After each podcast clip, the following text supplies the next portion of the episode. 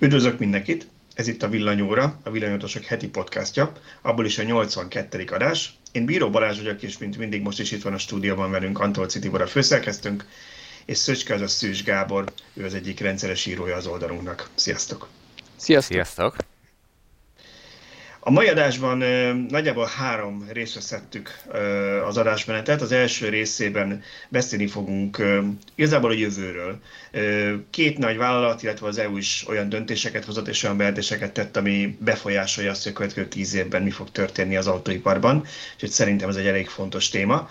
A műsor végén pedig fogunk beszélni az állami pályázatról, az állami céges villanyozó támogatási pályázatról, és a kettő között van egy pár rövid téma, amit meg fogunk említeni. Úgyhogy nagyjából ez lesz a mai műsor tartalma, aki esetleg csak kifejezetten egy-egy rész, akit ez egy-egy rész érdekel, az megtalál egyrészt az időkódokat a YouTube-on a leírásban, másrészt ott föl vannak röviden a videók is darabokra szedve, meg egyben is az extra csatornán, amit többen kértek, úgyhogy a villanyosok extrán fönt van már pár hete egybe újra a podcast. Jó, akkor szerintem kezdjük, urak, és az első téma, amit én felhoztam, az a Volkswagen bejelentése volt. Nagyrészt azért is, mert időrendben ők voltak az elsők, ez még hétfőn volt ez a bizonyos Volkswagen Happening, ez az újabb event, amit nagyon ellestek, megtanultak a Teslától, hogy kell néha csinálni ilyesmit. És gyakorlatilag itt arról volt szó, hogy ahogy ez, a, ez az akkumulátor napjuk kapcsán is volt három hónapja, elmondták a cég vezetői, hogy, hogy nyilván élőkön Herbert Disse, hogy ők hogy látják a következő tíz évet, mire fog a Volkswagen fókuszálni. Úgyhogy én elmondanék innen pár rövid megfigyelés, és akkor ezekről szerintem tudunk beszélni. Szerintem a legfontosabb, ami, amit ki kell emelni, és én ezzel kezdtem a cikket is az egész történetről, hogy a Volkswagen nél tényleg azt látom, hogy ők őszintén nem csak marketingből, hanem ténylegesen mindent föltesznek kvázi egy lapra erre az átállásra, és azt mondják, hogy már pedig ez a jövő, felesleges itt mindenfajta hülyességgel szórakozni, mint hidrogén, meg majd lesznek még hibridek, meg öntöltő autók, hanem tényleg be kell látni ez a jövő, és teljesen rá kell állni, mert minél előbb áll át egy cég, annál jobban fog szerepelni ezen az új piacon. És itt Dísz kiemelt pár témát, úgyhogy nagyon röviden elmondom, mikről beszéltek, és akkor erre tudtok reagálni. Az egyik, amiről beszéltek, az, és meglepő, hogy ezzel kezdték, de ugye a pénzügyi része a történetnek, hogy, hogy miért ennyire fontos a pénzügyi eredmény. Hát azért, mert ugye ebből finanszírozzák ezt az egész bulit, tehát ez az átállás nagyon sok milliárd euróba kerül, és valahogy, valahogy ezt finanszírozni kell. Úgyhogy Dísz tett egy olyan kijelentést például, és erről tudunk egy kicsit beszélgetni, hogy ő úgy látja, és én ezt nem láttam még, hogy más autógyári kimondta volna, csak maximum írtuk meg, hogy már 2025-től tehát négy év múlva, nyomás alá fog kerülni a hagyományos autógyártás nyerességhányada. Magyarul egyrészt lesznek az EU-nak az egyre szigorodó környezetvédelmi normái, ami, ami ugye egyre drágább és drágább megoldásokat kíván a belső égésű motoroknál, másrészt pedig csökkenni fog a kereslet ezek iránt az autók iránt, mert mindenki már inkább villanyosat venne. Erről a vélemény? Hú, de sok, sok, sok témát vetettél fel egyszerre, melyikről is mondjak véleményt. Alapvetően azt mondom, hogy ha ez a stratégia így teljesül és tudja tartani a Volkswagen, akkor én megvettem. Tehát nekem, nekem tök szimpatikus.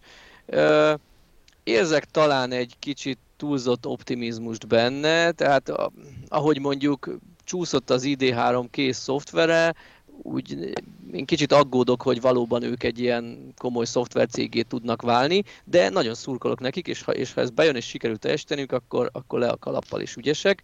Csak kicsit így a multik úgy gondolják, hogy ha, ha felveszek még ezer szoftverfejlesztőt, akkor minden hamarabb kész lesz, hát lehet, hogy csak a káosz lesz nagyobb, de de ettől függetlenül tényleg Jó, a, a szoftveres részéről szerintem beszélünk majd még külön, mert ez egy külön, külön okay. téma volt náluk is. Egyébként nagyon nagy begyetetek az, amit mondasz, erről volt is egy, egy rövid meccsen valakivel a kommentekben, majd erre még kitérek. De alapvetően, alapvetően most én arra gondolatra gondoltam, hogy arra az ötletre, hogy 2025-től már időlegesen bajba lesznek a belső és a motoros autók nyereséghányadával, tehát ne, ők arra készülnek, hogy egyre drágább lesz belső és motoros autót gyártani, miközben egyre csökken a kereslet, és ez négy év múlva, és szerintem ilyeneket, ilyen idióta oldalak, mint a miénk szoktak írogatni, ilyen villanyautó örültek, így, így szerintem még nagy komoly portálokon se írnak le ilyet, ehhez képest a Volkswagen elnök ezzel át kell színpadra hétfőn. Nyilván uh, való, hogy uh, én legalábbis úgy gondolom, hogy ezeknél a nagy cégeknél nem hülyék a vezetésbe. Maximum nem, nem feltétlenül biztos, hogy azt kommunikálják kifele, ami a, a belső meetingeken is elhangzik.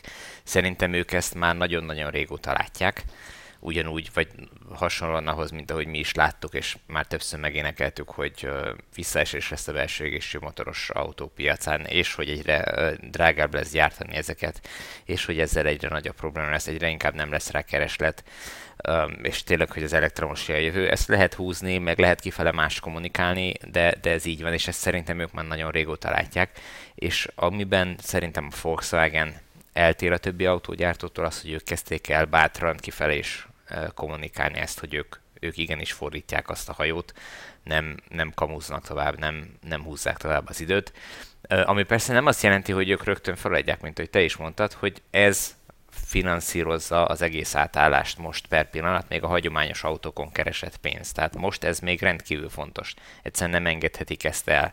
Azt a rengeteg dízelt, amit most még legyártanak, mert egyszerűen valamikor x évvel ezelőtt beindították ezeket a dízelmotorgyárakat, ezek a gyárak most ontják magukból ezeket az erőforrásokat, ezeket valahol meg el kell adni. És most mindent meg fognak tenni, hogy ezeket még eladják. Nem azért, mert gonoszak, hanem egyszerűen azért, mert máskülönben összedőlne az egész kártyavár, és nem tudnák uh, finanszírozni. Egyébként azt azért látni kell, hogy, és én ezen mindig ledöbbenek, hogy annak ellenére, hogy brutális büntetéseket fizetett, fizetett a Volkswagen koncern mindenütt az elmúlt tíz évben, Amerikában, Európában, megint a nyakukba vartak valamit.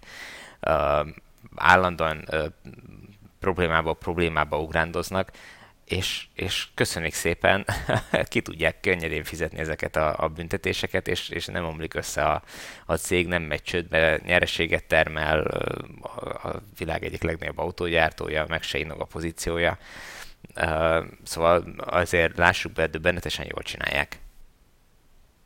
Igen, és hát ez nem csak a volkswagen igaz, nem akarok nagyon kitérni más témákra, mert akkor megint elveszítjük a fonalat, de ugye héten volt hír, hogy végül az EU csak ki, kiszabta rájuk azt a, azt a büntetést a legújabb kartás történetek kapcsolatban, amiről korábban már mi is írtunk, ugye Volkswagen BMW és Daimler, a Daimler megúszta, hogy lehetett ezt várni, mert hogy ők kiugrottak és felnyomtak mindenki mást.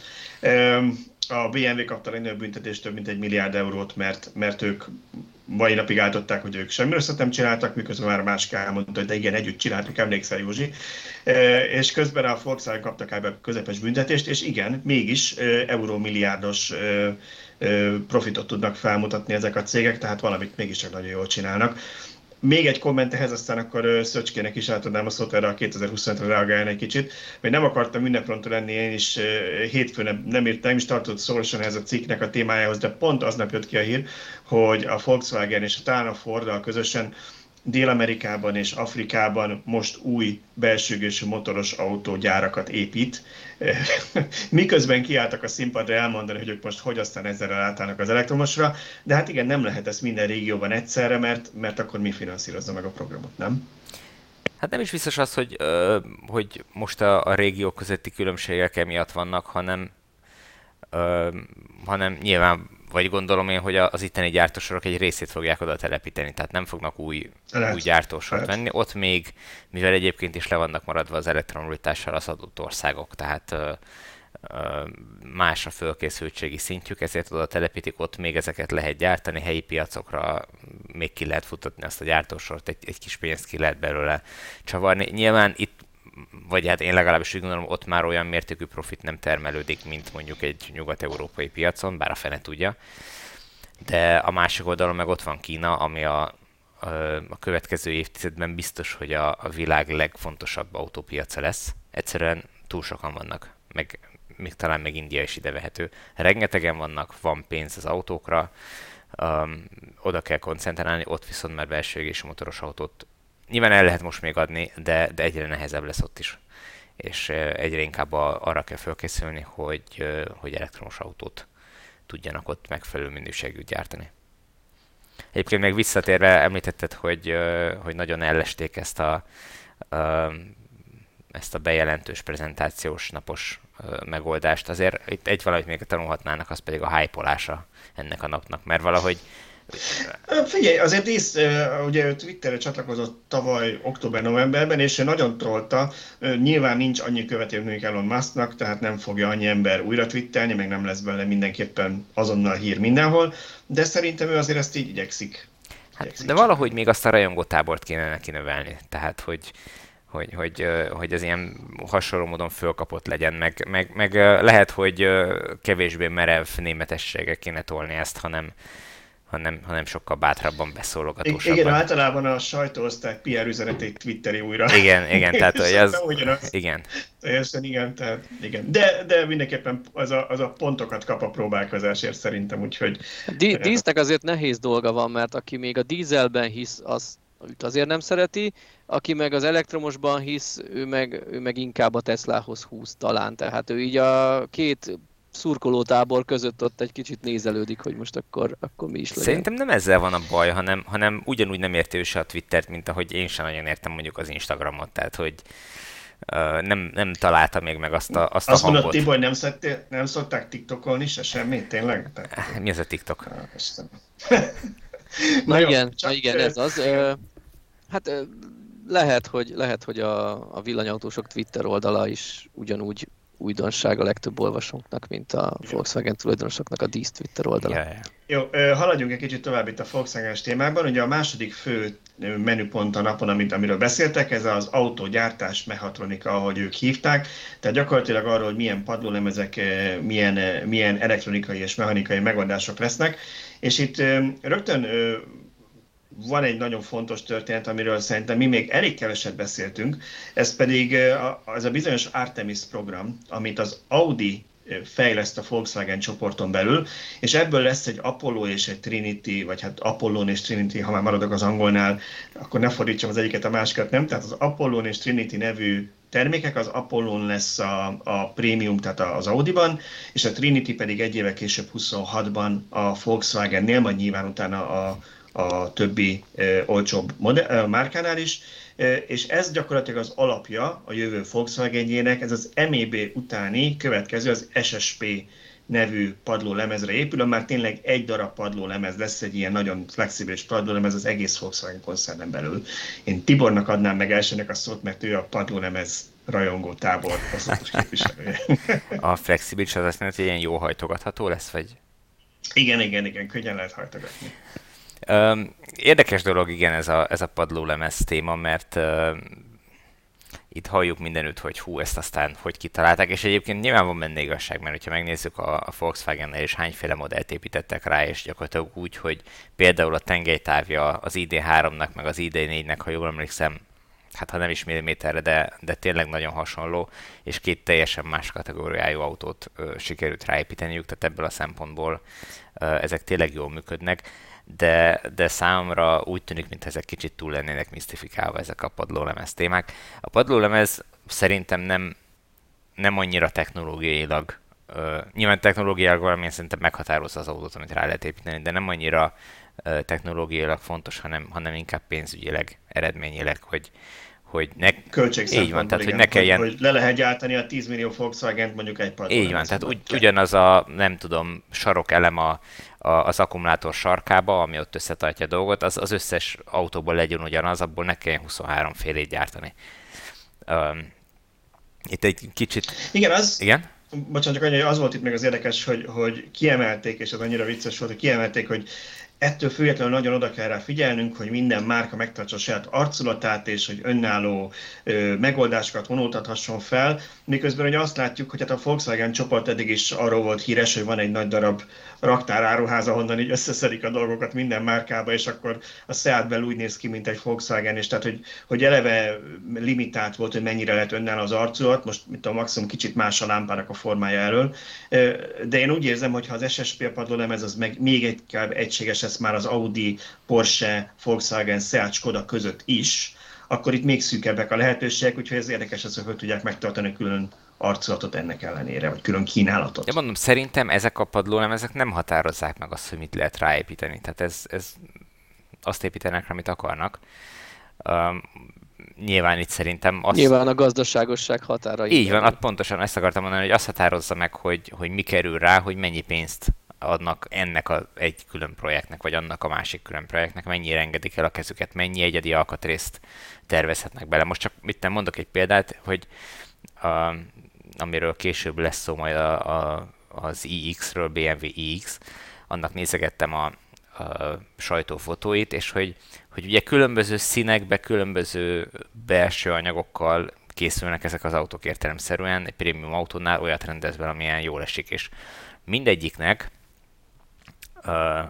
mondjuk mindegyik színből, beltér színből van a kilincs körül mondjuk egy kis műanyag keret. Ez egy kis tenyérnyi bizbasz, tehát nem egy, nem egy nagy valami, de hogyha belegondoltok, hány ilyen vackot kell a beszállítónak legyártania, hány különböző kombinációba kell ezeket legyártania ahhoz, hogy te, amikor fölmegy a konfigurátorba, akkor bármelyiket rendelhest, és utána mindegyik uh, akkor ott legyen a gyártósor mellett, amikor azt uh, Jürgen fel akarja oda pattintani a helyére, és hogy ezeket nem lehet 23-at gyártani, mert hogy már a 23-at rendelt a BMW, mert annyi kerül a, nem tudom, a zöld színű belsővel, uh, most direkt mondok vagy dolgokat, de hogy, tehát, hogy annyit kell beépíteni ma, akkor nem lehet tegnap ennyit legyártani, mert azt egybe gyártanak 15 ezer darabot. Azt valahol raktározni kell, és akkor ebből a, nem tudom, 15 féle színből mindből le kell gyártani a 15 ezeret, és lehet, hogy a rózsaszínből nem fognak 15 ezeret rendelni,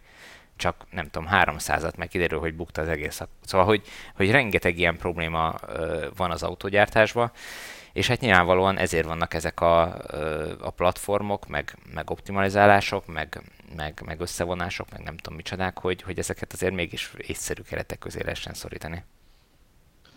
Jó, szóval akkor ebből egy picit tovább. Úgy látom, Balázs megmondta. Nem, csak ugye annyi témánk van, majd nem szeretném, hogy egy-egy témára nagyon sokat leragadjunk, mert nem jut össze mindenre idő. Szóval még egy a Volkswagen prezentáción belül is a következő téma a szoftver, és szerint van Szöcske akart mondani, hogy majd akkor kezdjette, és akkor nem marad benned semmi.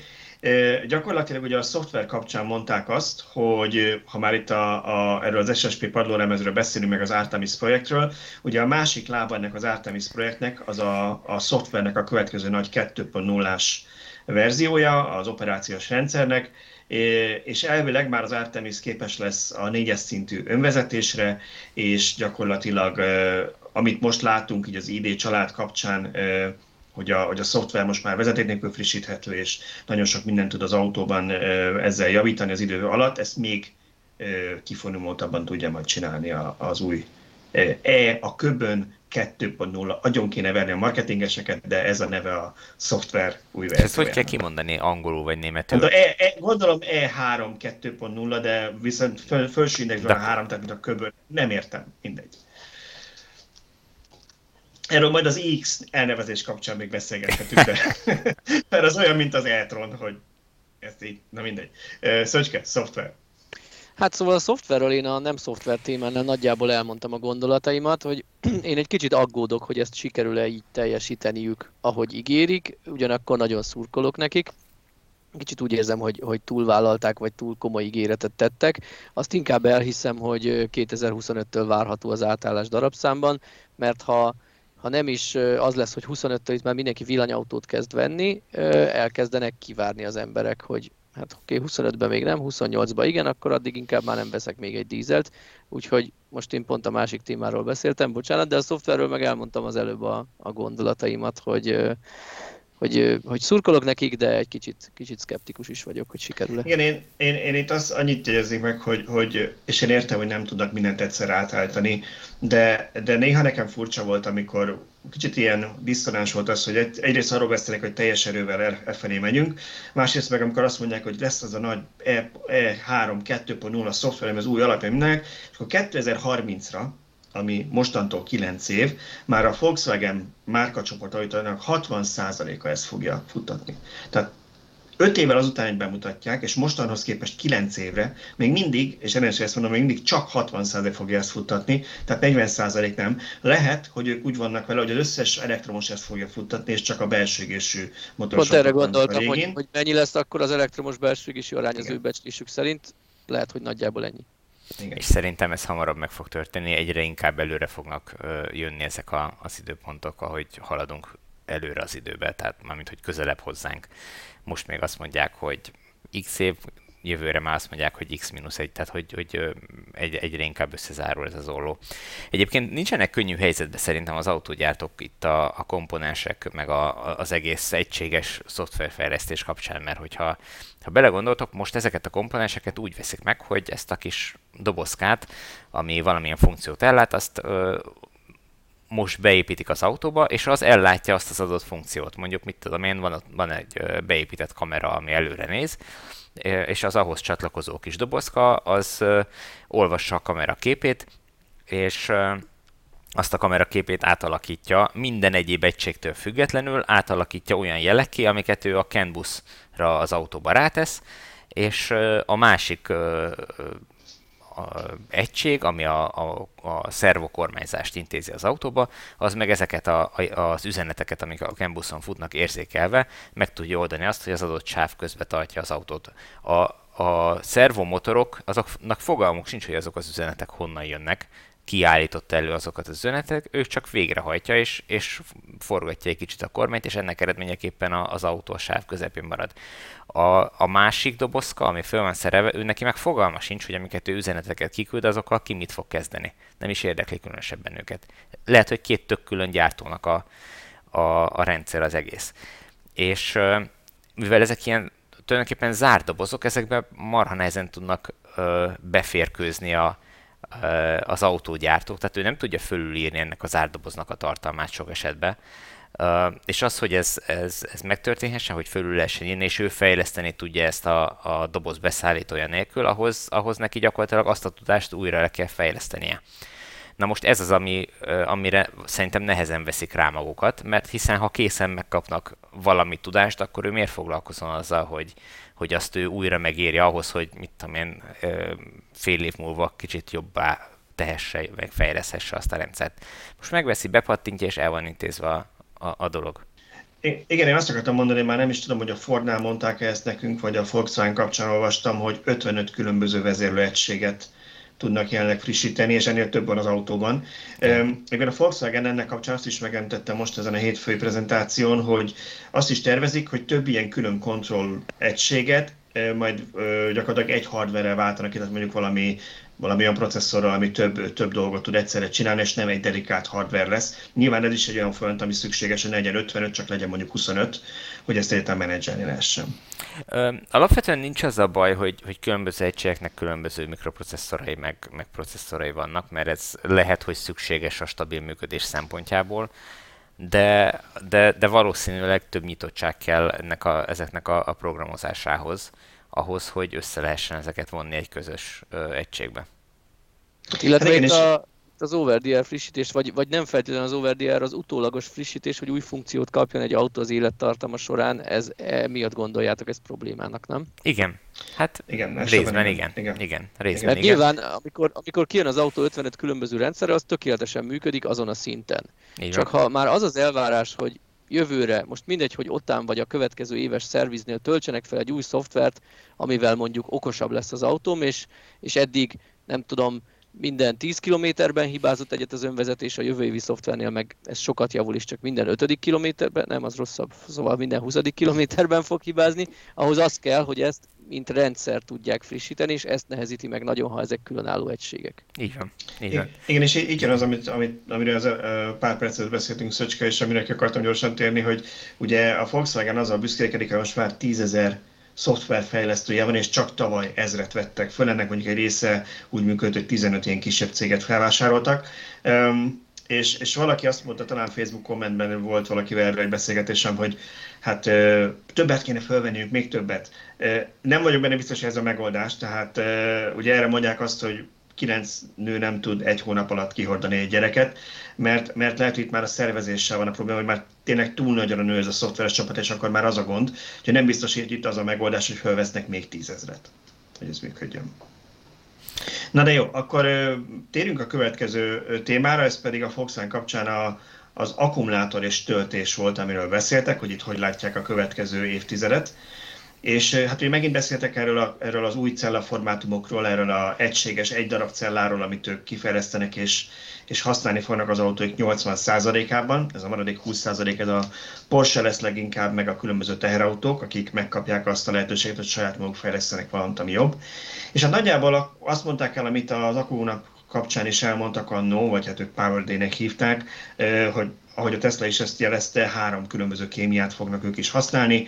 Lesz egy LFP az olcsóbbakra, lesz egy nagy, magas, aztán nagy, magas mangántartalmú, ha jól emlékszem, ez volt a, az, az a volume, tehát a nagy darabszámú, mondjuk a Volkswagen és Skoda modellekbe, a közép, középkategóriába, és a prémium pedig a magas nikkel tartalmut kapja, ami ugye a nagy teljesítményhez kell.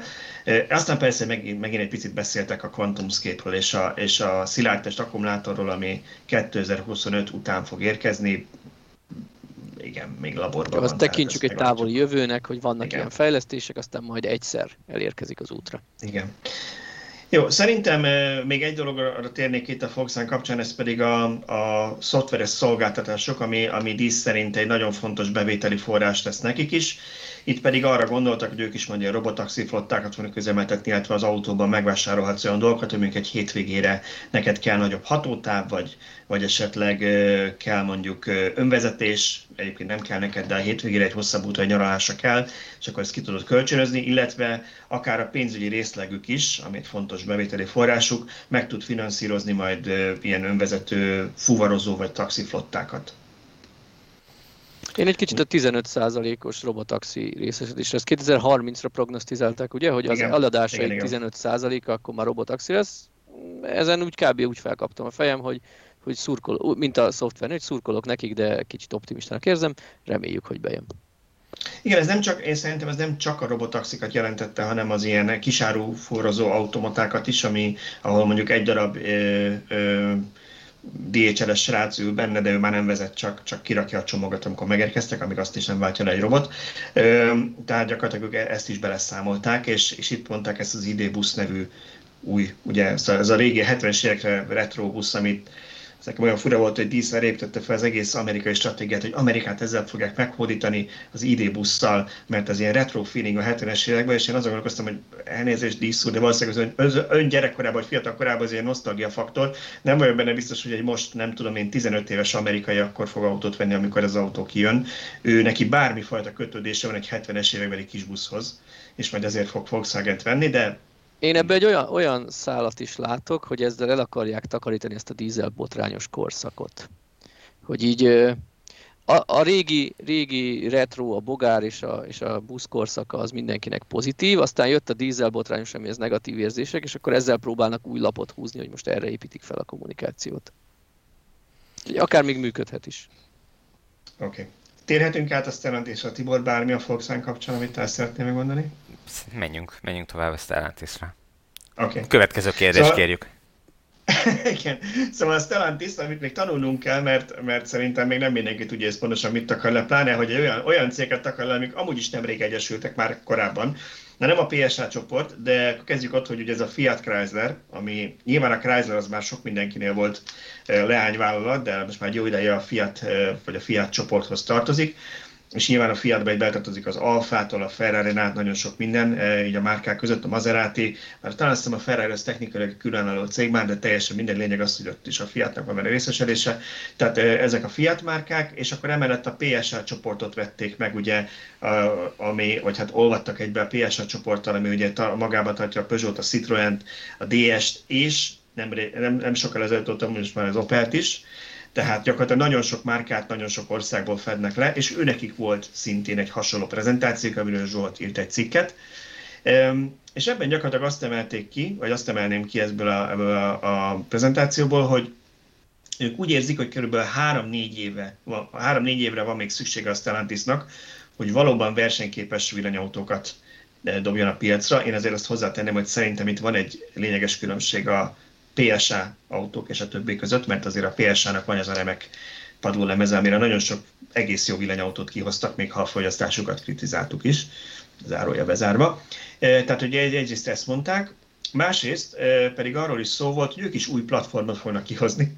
Tibor lesz itt is új platform.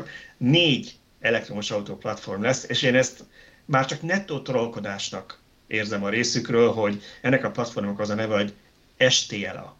Na most, ha valaki ránéz egy pillanatra, TSL-át lát benne, ugye ami a, a Tesla-nak a, a részvény piacon a, a, a jelölése, nekik meg STLA lett a platformnak a neve, de hát ez szerintem maximum egy belső... Hát ez a Stellantisból jön, ez egy Ugye, hogyha nyilván, Balázs, ha diszlexiás vagy, akkor ne tőzsdéz, jó? Össze fogod keverni igen, ezeket a betűket. hogy véletlenül valami mást vegyél meg. hogy más légy, igen. De igen, tehát ez a, ez a Stellantis új padlólemezének a neve, és négy darab lesz vele, lesz nekik is egy az olcsó városi autókhoz, lesz egy a prémiumhoz, lesz egy a, a izomautókhoz, és lesz egy a praktikus és, és fuvarozásra képes, tehát például a pickupok meg az ilyen kis buszokhoz. Nekem szimpatikus, amikor tudnak így rendszerbe gondolkodni. Tehát amikor, amikor előre, tehát hogy most összeolvadt ez a két nagy konglomerátum, alkotnak egy céget, és az, azzal kezdték a közös munkát, hogy leültek, és még hogyha ez nyilván most per pillanat csak papíron van meg az egész, de legalább eldöntötték, hogy akkor nem fejlesztünk 25 félét. Nekem ez a probléma egyébként a Volkswagen stratégiában, hogy, hogy náluk a, a Porsche is külön ö, platformot fejleszt, az Audi is külön platformot fejleszt, meg a, a Volkswagen is külön platformot fejleszt, mindenkinek van saját platform, ennek mi értelme? Tehát, hogy gyakorlatilag párhuzamosan... Szerintem pár... nem értelme van ennek, hanem ott nagyobb a széthúzás, tehát a, a Porsche Igen. és az Audi vezetése az annak több autonómiája van, mint a Stellantison belül bárminek. Sőt, igazából a Porsche az, aki, mert az Audi is, ez igaz, az Audi-val szerintem volt egy ilyen kis belső hatalmi harc a dísznek, ami a német sajtó írogatott, de azért ők, ők valamennyire beolvat, tehát azt becsatornázták, hogy az Audi-nek ez az Artemis projektje lesz, ami, ami gyakorlatilag az új Volkswagen nagy projekt, és akkor így be, becsatornázták a fősodorba. Ott a Porsche-nek van egy ilyen, egy ilyen külön joga arra, hogy ő azt csinál, amit akar, és ezt így szépen marketinggel megtolták, hogy, hogy a flexibilitás miatt ő nekik másra van igényük. Na most itt a, a stellantis egyébként ez a három vagy négy platform, amiről beszéltünk, ezekben teljesítményben is eltérők. Itt azt írják, hogy hogy, hogy, az, e, hogy az alacsony kategóriában 70 kW-os teljesítmény 400 voltos rendszer, a középsőben 125-180 kW 400 volt, és a, a magasabb kategóriában pedig már 400 800 volt, tehát ők is elkezdenek áttérni erre a, a, a magasabb feszültségre, hogy ebben látják a jövőt a, a, a termékei kapcsán. Hát tulajdonképpen amiatt, hogy viszonylag jól kiépülőben van a 800 voltos töltőrendszer, az Ionity közeledik a kitűzött 400 célhoz. Emiatt szerintem elég jó döntés, ha nem is minden modell, de legalább egy magasabb prémium kategóriában 800 voltos modellt is fejleszteni minden gyártónak, mert azzal ők is el tudják majd adni a villámgyors töltést. Ö, ugyanakkor mellette szerintem nagyon ügyesen megtartják a kisebb teljesítményű megoldásokat a, a tucat modellbe, amikkel, amiket olcsóbban tudnak majd adni. Nyilván itt a, szerintem a nagyobb feszültségű megoldásnak ott van értelme, ahol ö, kerül az autóba majd akkor akkumulátor, amit van értelme nagy teljesítménnyel tölteni, meg lehet nagy teljesítménnyel tölteni. A, nyilván egy kis autóba, egy városi autóba ez irreleváns. Pláne úgy, hát, hogy nagy valószínűséggel soha nem is lesz villámtöltőn az autó. Igen, ugyanakkor a Hyundai Kia-nál ez a 58 és 73 kWh, ezt, ezt én nem tartom annyira hatalmasnak, és mégis a kisebbet is 800 voltos rendszerrel hozták ki meglátjuk. Hát majd meglátjuk, hogy ezek hogy fognak működni, mennyire lesz relevanciája ennek a, a nagy töltésnek, mert hogy amit tudom én, két percig fogja tudni nagy teljesítménnyel gyorsan tölteni az autót, akkor akkor hát akkor is jól néz ki a marketing anyagon, hogy a 800 voltunk több, mint a te 400-at, tudod. Csak előbb-utóbb eljutunk odáig, hogy a marketing anyag kevés lesz, mert, mert eltered. Erről épp most a villanyautósok Facebook csoportban volt egy beszélgetés egy Kia Eniro tulajdonos panaszkodott kicsit, hogy hosszabb útra elment egy 39 kWh-órás Niroval, és tök jó, imádta az autót, jól elfértek, stb. Csak hát ez a töltés ez elég lassúcska. És, és akkor ebből indult ki egy beszélgetés, hogy miért nem, miért nem tettek bele egy gyorsabb töltést, miért nem oldotta meg a gyártó. Hát én azt mondom rá, hogy azért, mert van egy 64 kWh-órás modelljük, ők úgy gondolták, hogy, hogy akinek rendszeres hosszú utakra kell az autó, az vegye meg azt. Nem fognak házon belül konkurenciát csinálni, úgyhogy szerintem ilyen szempontból jól csinálja a PSA is, hogy lesz egy kisebb teljesítményű. Nyilván ott a töltés is lassabb lesz. Igen, egyébként, ha már, ha már ugye a, a stratégiáról beszélgetünk, még egy fontos eleme van, amit szerintem, amit a Stellantis kapcsán meg kell említeni. Ugye mindig azt mondtuk, amikor ilyen nagyszabású terveket jelentett be valaki korábban, hogy oké, okay, mutasd meg az akugyáradat, kérlek szépen És most ők is megmutatták, pontosabban azt mondták, hogy ugye különböző beszálltókkal vannak szerződéseik, itt megemtették a CATL-t, a BYD-t, az S-Voltot, a Samsungot és az LG-t, és gyakorlatilag azt mondják, hogy 2025-re, ami tehát ez négy év, tudom, hogy ez a 2020-as dátum mindig ilyen jövőnek tűnik, de az, az már itt van. Évi 130 gigawattóra lesz, amit, amit megvásárolnak, vagy amilyen képesek lesznek legyártani, vagy beszerezni. Három gigafaktoriból, már ők is így hívják, már mindenki így hívja, Volkswagen is így hívja, ők is így hívják, 3 gigafaktoriból. 2030-ra pedig ennek a duplája lesz, 5 darab gigafaktoriból 260 gigawattóra, és itt már csak azt írják, hogy best in class suppliers, tehát hogy a legjobbaktól fognak vásárolni. Ebbe beleértendő a saját gyáruk? Mert igen, ők építenek igen, igen. két darab 220 gigawattórást is, ami így uh-huh. néhány éven belül, talán 23-24-re írták a termelés megkezdését, még okay. PSA néven annak idején. Jó. Szóval úgy néz ki, hogy ő nekik is megvan, vagy meg lesz hozzá nem csak a, nem csak a padlólemez, meg a tervek az autókra, hanem az aksi, aksi is, úgyhogy így már tényleg van rá esély, hogy nagy mennyiségben fognak elektromos autókat gyártani. Nektek mi a véleményetek arról, hogy uh, van értelme ennyi különböző típust, vagy hát márka nevet piacon tartani egy Stellantis csoportban, mint amennyi most nekik van? Hát én szerintem, nézd, én ezt már a Volkswagen-nél sem mindig értettem, én szerintem erről már egyszer beszéltünk. De figyelj, bocsánat, nem bocsánat, értem, a, hogy... a Volkswagen-nél van három-négy márka. Vagy öt. Igen, igen, csak azt De... akartam mondani, hogy, hogy úgy nincsen igazán jól kitalálva, hogy ha egyszer a, mondjuk a Skoda az olcsó márkám, akkor az miért nem annyira olcsó, ha a Seat a sportos, akkor miért van helyette egy Cupra is, ami még sportosabb, mint a Seat, a Seat meg olyan semmilyen. Én, is, én itt ezt érzem a Stellantisnál is, hogy itt nagyon sok, egyrészt ugye megvásároltak most nagyon sok céget. Nem lehet rögtön megszüntetni a márkákat, mert abban palota forradalom lesz. Ilyen nagyon sok rajongója van ezeknek, meg hát sok ember foglalkoztatnak, meg történelem, meg hagyomány, meg amikor megveszel egy ilyen kifizetsz több milliárd dollárt vagy eurót egy cégére, akkor azt is bele szokott írni, hogy mert a brand recognition, és akkor a jövő héten megszüntetem, az picit rosszul néz ki, de én nem hiszem, hogy ennyi márka lesz mondjuk tíz év múlva a Stellantisnál. Én egy másik oldalról közelíteném meg, mivel már ezek a márkanevek az ő kezükben vannak. Ha most ők gyártanak egy autót, és arra feltesznek többféle logót, az gyakorlatilag semmibe nem kerül filléres, hogy gyártanak másféle logót az autóra, és jó, más a lökhárító meg a lámpa. Tehát ez, ez minimálisan dobja meg a költséget. Ha ők ezzel csak egy százaléknyi vásárlót ö, nyernek, mert mondjuk egy nem tudom, bármelyik almárka rajongója megveszi azzal a címkével, nem venné meg a, az anyamárka címkéjével, akkor már megérte, mert nem került semmibe. Azért ezzel vitatkoznak, hogy nem kerül semmibe, mert külön marketing kell neki, ami azért nem kis pénz. Külön külön dealer hálózat kell sok esetben neki, tehát hogyha annyira különböző márka, tehát mit tudom én, nem tudom, hogy mondjuk egy, egy alfa rajongó, most ne, abszolút nem vagyok ismerős ebben a, vagy ezen a területen, de hogy egy alfa rajongó hajlandó lesz bevenni mondjuk egy, egy Fiat uh, szalomba, vagy Fiat szervizbe. Én, én most beszéltem a farajongó ismerősömmel múlt héten, és ki volt akadva, hogy mit tett a PSA az alfával, milyen szarok lesznek mostantól az alfák, mert az összes francia szemét lesz. Ez volt a rövid, rövid tömör véleménye az alfáról, és ő alfa rajongó. De mi, nem oszt, igen, de mi nem osztjuk ezt a véleményt. Mi nem, mi nem, csak mondom, hogy, hogy, hogy ő neki ez volt a tömör véleménye, aztán elmondtam neki, ez nem is francia, mert ez a Stellantis már ember nem tudja, hogy milyen nemzetiségű, mert ez is a Hollandiában beegyezve, azt hiszem, Angliában van talán a központja, és egyébként meg mindenhol van. Úgyhogy, na igen. Jó, ha már márkák, akkor szerintem itt még egy Stellantis márkáról külön beszéljünk. Én az Opelt azért emelném ki, mert szerintem Szent Gotthard kapcsán nekünk különösen fontos itt Magyarországon. Másrészt nekem azért tetszik ez a mostani bejelentés, amikor azt mondták, hogy hamarosan már csak elektromos autót fog árulni az Opel, mert én ezt egy elképesztően nagy kihagyott zicsernek éreztem már a GM korszakban is, amikor elkezdtek a villanyautókkal foglalkozni, és nem jutott senkinek eszébe, hogy van egy Opel nevű márkánk Európában, aminek a logója egy karikába zárt villám. Tehát ha volt márka, amire én azt mondtam volna, gyerekek, ez lesz a villanyos márkánk, az ha más nem emiatt is az Opel lett volna, úgyhogy szerintem egy, egy nagyon jó marketing lépés, mindent félretéve az, hogy az Opel-t szemelték ki most erre. Ezzel csak egyet érteni tudok. Igen, csak lehet, hogy ez már túl késő. Ezt, ennek tényleg akkor lehetett volna ütős ereje, hogyha ezt mit tudom, 5 évvel ezelőtt teszik meg. Csak hát 5 évvel ezelőtt gazdája se volt igazából az Opelnek.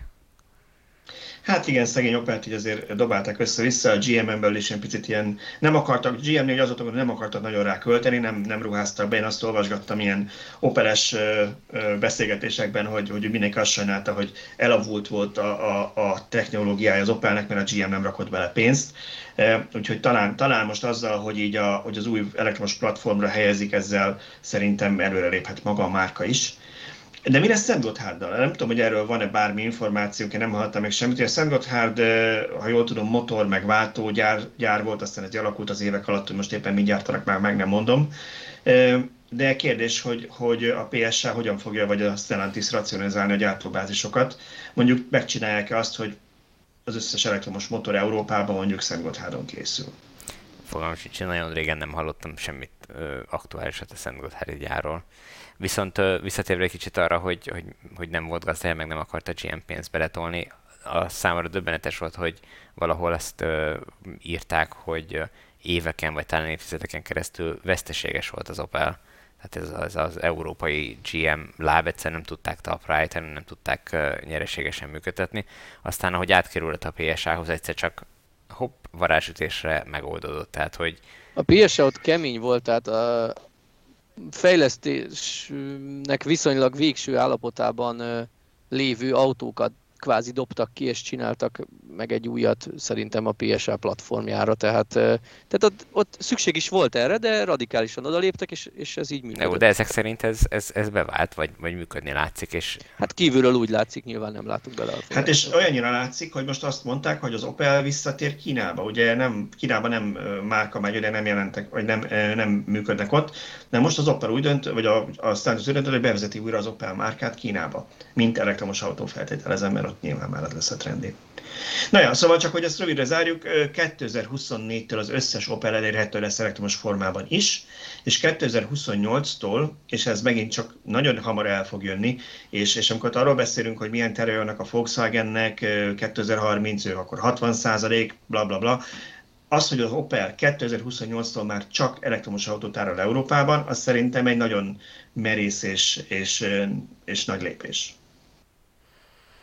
Szerintem simán meglépik, én, én bennük abszolút bízok. A Stellantis csoportban egy kicsit azt érzem, hogy, hogy nincsenek, vagy legalábbis eddig nem voltak ilyen hatalmas bejelentések, és ott a fű alatt ők keményen dolgoztak.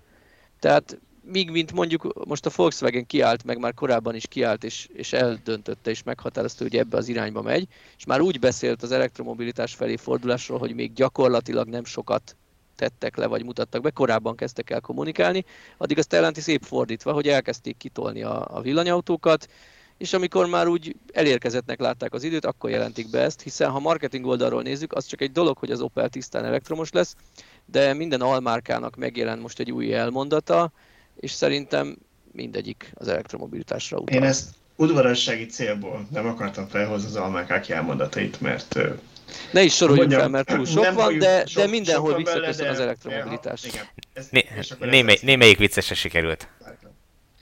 Hát én szerintem tragikus, de, de, de mindegy, hagyjuk már. De nézzük az igyekezetet, olyan oldalról közelítsük meg, hogy ők szerették volna az elektromobilitást hangsúlyozni minden almárkánál. Csak annyit mondanék, hogy az alfát alfa e Romeo-nak fogják ezentúl hívni, és akkor én itt be is fejeztem ezt a gondolatmenetet, és áttérnék az EU nagyszabású bejelentéseire is. Ami, Várjál, és az EU, amiről... EU-ba az E is az elektromosságra utal, vagy hogy? Tibor, úgy látom, ugyanarra a marketing iskolából kerülték ki, mint a Stellantis által alkalmazott csapat, úgyhogy eh, szerintem az, az amerikák mondják, tartsd meg a nappali munkádat, ugye a főállásodat. E, jó, viccet félretéve, e, EU. E, az euró szerintem korábban többször már írtunk, hogy milyen tervei vannak, és most úgy néz ki, hogy ilyen végső fázisba került, hogy mit fognak megszavaztatni, és elsőre jól hangzik, nem szeretném, hogyha ha nagyon negatívnak tűnne a véleményem róla, de én egy picit, picit elszomorodtam ettől, mert ugye azt mondta az Európai Unió, hogy megemelik a CO2 pontosabban csökkentik a CO2 számokat, amiket el kell érni, tehát meg, megemelik a csapásszámot, hogy mit kell elérni, és 2030-ra, mindig valami 1990-hez hasonlítunk, 1990-es szintnek az 55%-ára kell lecsökkenteni. Vagy bocsánat, 90-hez képest, bocsánat, csak hogy nem mondjak hülyeséget, az 1990-es nettó CO2 kibocsátási szinthez képest legalább 55%-os csökkenést kell elérni. Tehát a 90-es szint 55%-át kell elérni. Nem, 55%-os csökkenés, akkor az 45%. Bocsánat, 45%-át kell elérni, igen. igen. Eddig azt hiszem 30% volt talán a, a cél, amit, amit kitűztek, tehát ez egy nagyon nagy lépés előre, és tök jól hangzik, és hajrá, és csinálják, vagy csináljuk pontosabban, és ha már visszacsatolódnék egy kicsit a Herbert Díszre, ahogy kijött ez a hír, de nem a mi oldalunkon, hanem ugye a nemzetközi sajtóban, ő volt az egyik első, aki újra twittelte és tapsolt hozzá, és mondta, hogy a Volkswagen teljes messzélességet támogatja. Nekem csak az a nagyon pici bajom ezzel, hogy amikor az elektromos autózásról beszélnek az EU-ban, ennek a, az initiatívának a kapcsán, akkor azt mondják, hogy 2035-től szeretnék betiltani a belső motoros autók forgalmazását, vagy jó autók forgalmazását, ami elsőre megint csak azt mondom, hogy a végre a 35-ös dátum, mint mondtunk, de nekem ez, ez a piac után futás. Tehát ez így elsőre jól hangzik, mert el lehet adni, az EU kitűzött egy céldátumot, és 2035, ami mostantól 14 év, tehát még elég messze van, és, és nem, nem, nem egy olyan dátum, mert azt mondom, hogy az EU tolja a piacot egy irányba, és azt mondja, hogy gyerekek, kapjátok magatokat 2030, hanem azt mondta, hogy 2035, ami gyakorlatilag 2035-re már ez gyakor, szerintem mit tudom, ez 10% belségés motoros autót eladnak, tehát hogy gyakorlatilag így kipipálják majd, amit a piac amúgy is kihoz. De szerintem ez teljesen rendben van. Tehát, hogy... Hát attól függ, hogy mi, te mit vársz el a döntéshozóktól, hogy ők gyakorlatilag csak szentesítsék azt, ami megtörténik a világban, nem, pedig valamilyen irányba tereljék Nem, ők, a, ők ezzel terelnek, csak indirekt módon terelnek. Tehát, hogy hogy azt mondják, hogy nem lesz örök életű, fel kell készülni arra, hogy, hogy kivezessék a, a, a belső égésű motorokat, és ennek mi egy viszonylag távoli dátumot adunk meg, addig aztán végképp meg kell szabadulni tőlük, de aki ezen a piacon ennek a változásnak az élén szeretne állni, az sokkal hamarabb meglépi ezt, és a piac meg fogja lépni, és nyilván ez egy üzenet nem csak a gyártóknak, hanem a vevőknek is, hogy egyszerűen nem érdemes már belső égésű motorosat, vagy mit lehet, hogy most még igen, de, de mit három-négy év már nem érdemes olyat ö, keresni, ezért nem lesz rá kereslet, már sokkal hamarabb meg fog szűnni a kereslet az autók iránt, a belső égésű motoros autók iránt, és emiatt lesz az, amit te is mondasz, hogy a maga a piac az sokkal hamarabb keresztül fogja vinni ezt a változást, mint ahogy a, a, az előírások ezt megkövetelik. De ehhez kellenek az előírások. Két dolgot fűznék ehhez hozzá. Ugyan. Egyrészt az, hogy az EU az üzenetét nyomatékosította azzal, hogy rengeteg gyártó arra számított, hogy majd lazulnak az előző 2020-21-től bevezetett CO2 kvóták, és nem lazítottak. Tehát ezzel az EU deklarálta, hogy már pedig amit leírunk, az be is lesz tartva. Innentől nem elvárás, hogy egy kvázi megugorhatatlan dátumot állítsanak. Tehát hozhatnak egy olyat, ami reálisan tartható, mert korábban jelezték a gyártóknak, a cégeknek, hogy már pedig ezt be fogjuk tartani, nem lesz kiskapuzás. És ilyen szempontból úgy gondolom, hogy most nem gond, hogyha egy ilyen, nem azt mondom, hogy lazán teljesíthető, de egy reálisan teljesíthető forgatókönyvet húznak rá. Illetve a másik, hogy emellett hogyan fognak szigorodni a, a konkrét autókra a kibocsátási normák. Mert ugye az is benne van, hogy ezek a CO2 büntik ezzel párhuzamosan élnek. Tehát lehet, hogy a 100%-os elektromobilizáció csak 2035-re valósul meg, de ha közben teljesíteni kell a szigorú kvótákat, akkor a gyártó valójában kénytelen lesz ehhez hamarabb is, mert azt mondja az EU, hogy hát persze árulhatsz te benzines, csak másfél litert fogyasszon. Nyilván nem tud olyat árulni, tehát innentől hamarabb el kell, hogy jöjjön.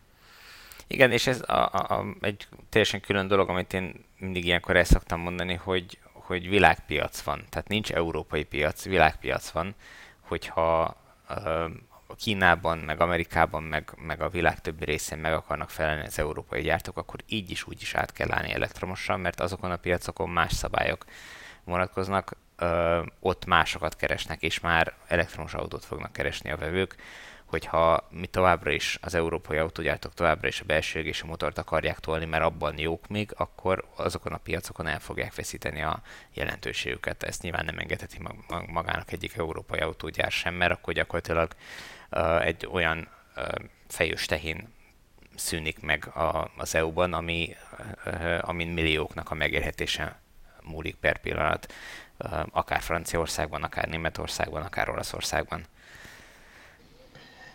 Igen, és hát nyilván tehát én sem használom az autójuk, azt mondja, hogy 2028, mert, mert nekik nyilván azt is mérlegelnék, hogy nem dönthetik be a gazdaságot, nem lehet egy millió ember munkanélküli, nem állhatnak felre cégek. Ez teljesen rendben van, tehát eh, nem is azt mondom. Én, én, én csak azt szeret, annak örültem volna, hogyha egy picit agresszívebben nem csak lekövetik a változásokat, hanem picit, picit jobban tolják az egészet. Ha azt látjuk, mondjuk az Opel, amelyik negyedik vagy ötödik legnagyobb márka eladásokban Európában, megtérítné 2028-at, akkor lehet, hogy 2030 vagy 32 az nem lett volna egy megugorhatatlan céldátum gyanítom, hogy itt nagyon sok kompromisszumot kell a háttérben, meg politikai, meg gazdasági alkot kötni, úgyhogy örüljünk neki, hogy nem 2040 lett belőle. Igen, tehát hogyha látványosan nagyon szigorú ö, dátumot, vagy nagyon közeli dátumot határoztak volna meg, akkor sokkal nagyobb lett volna az ellenállás, vagy lenne. Igazából azt tegyük hozzá, hogy ez még csak egy javaslat, tehát itt még, amit most az EU-ban megjelent, ez nem egy, nem egy eldöntött valami. Igen, igen, igen. Tehát ezt még... Hát igen, azért több mindegy, több mindegy egyszerű javaslat, mert itt már ugye a részleteket nem annyira, de úgy tudom, az Európai Bizottság kidolgozott egy komplett tervet, amit igazából meg kell szavaznia, meg jóvá kell hagyni nyilván minden országnak. Aztán lehet, hogy lesz olyan ország, amelyik vétójoggal él, tehát ugye itt ezt sose lehet tudni, de de nyilván, nyilván ez, ez már elég közel van, az, nem csak egy van bizottságban valakinek a jól hangzó ötlete a választási kampányára. Még egy dolgot itt még megemlítenék, aztán akkor térhetünk is át a műsor második felére. Ugyanis így 50 ugye, perc. Arról szoktunk, igen, akkor arról szoktunk beszélni, hogy, hogy ö, a villanyautók egyre csak zöldülnek, mert az elektromos hálózat egyre csak zöldül. Ez mindig jól hangzik, de igyekszünk néha azért mögé tenni valami adatot, és itt az EU kiadott egy olyan számot, ami arról szól, hogy az elmúlt 16 évben ennek a rendszernek, ami most ugye az, ami, amit most továbbfejlesztenek ennek a kritériumrendszernek, mi volt az eredménye, és azt írják, hogy az elmúlt 16 évben 42,8%-kal csökkentette a villamos energiatermelésből és az energiaigényes iparágból származó kibocsátásokat ez az ETS rendszer.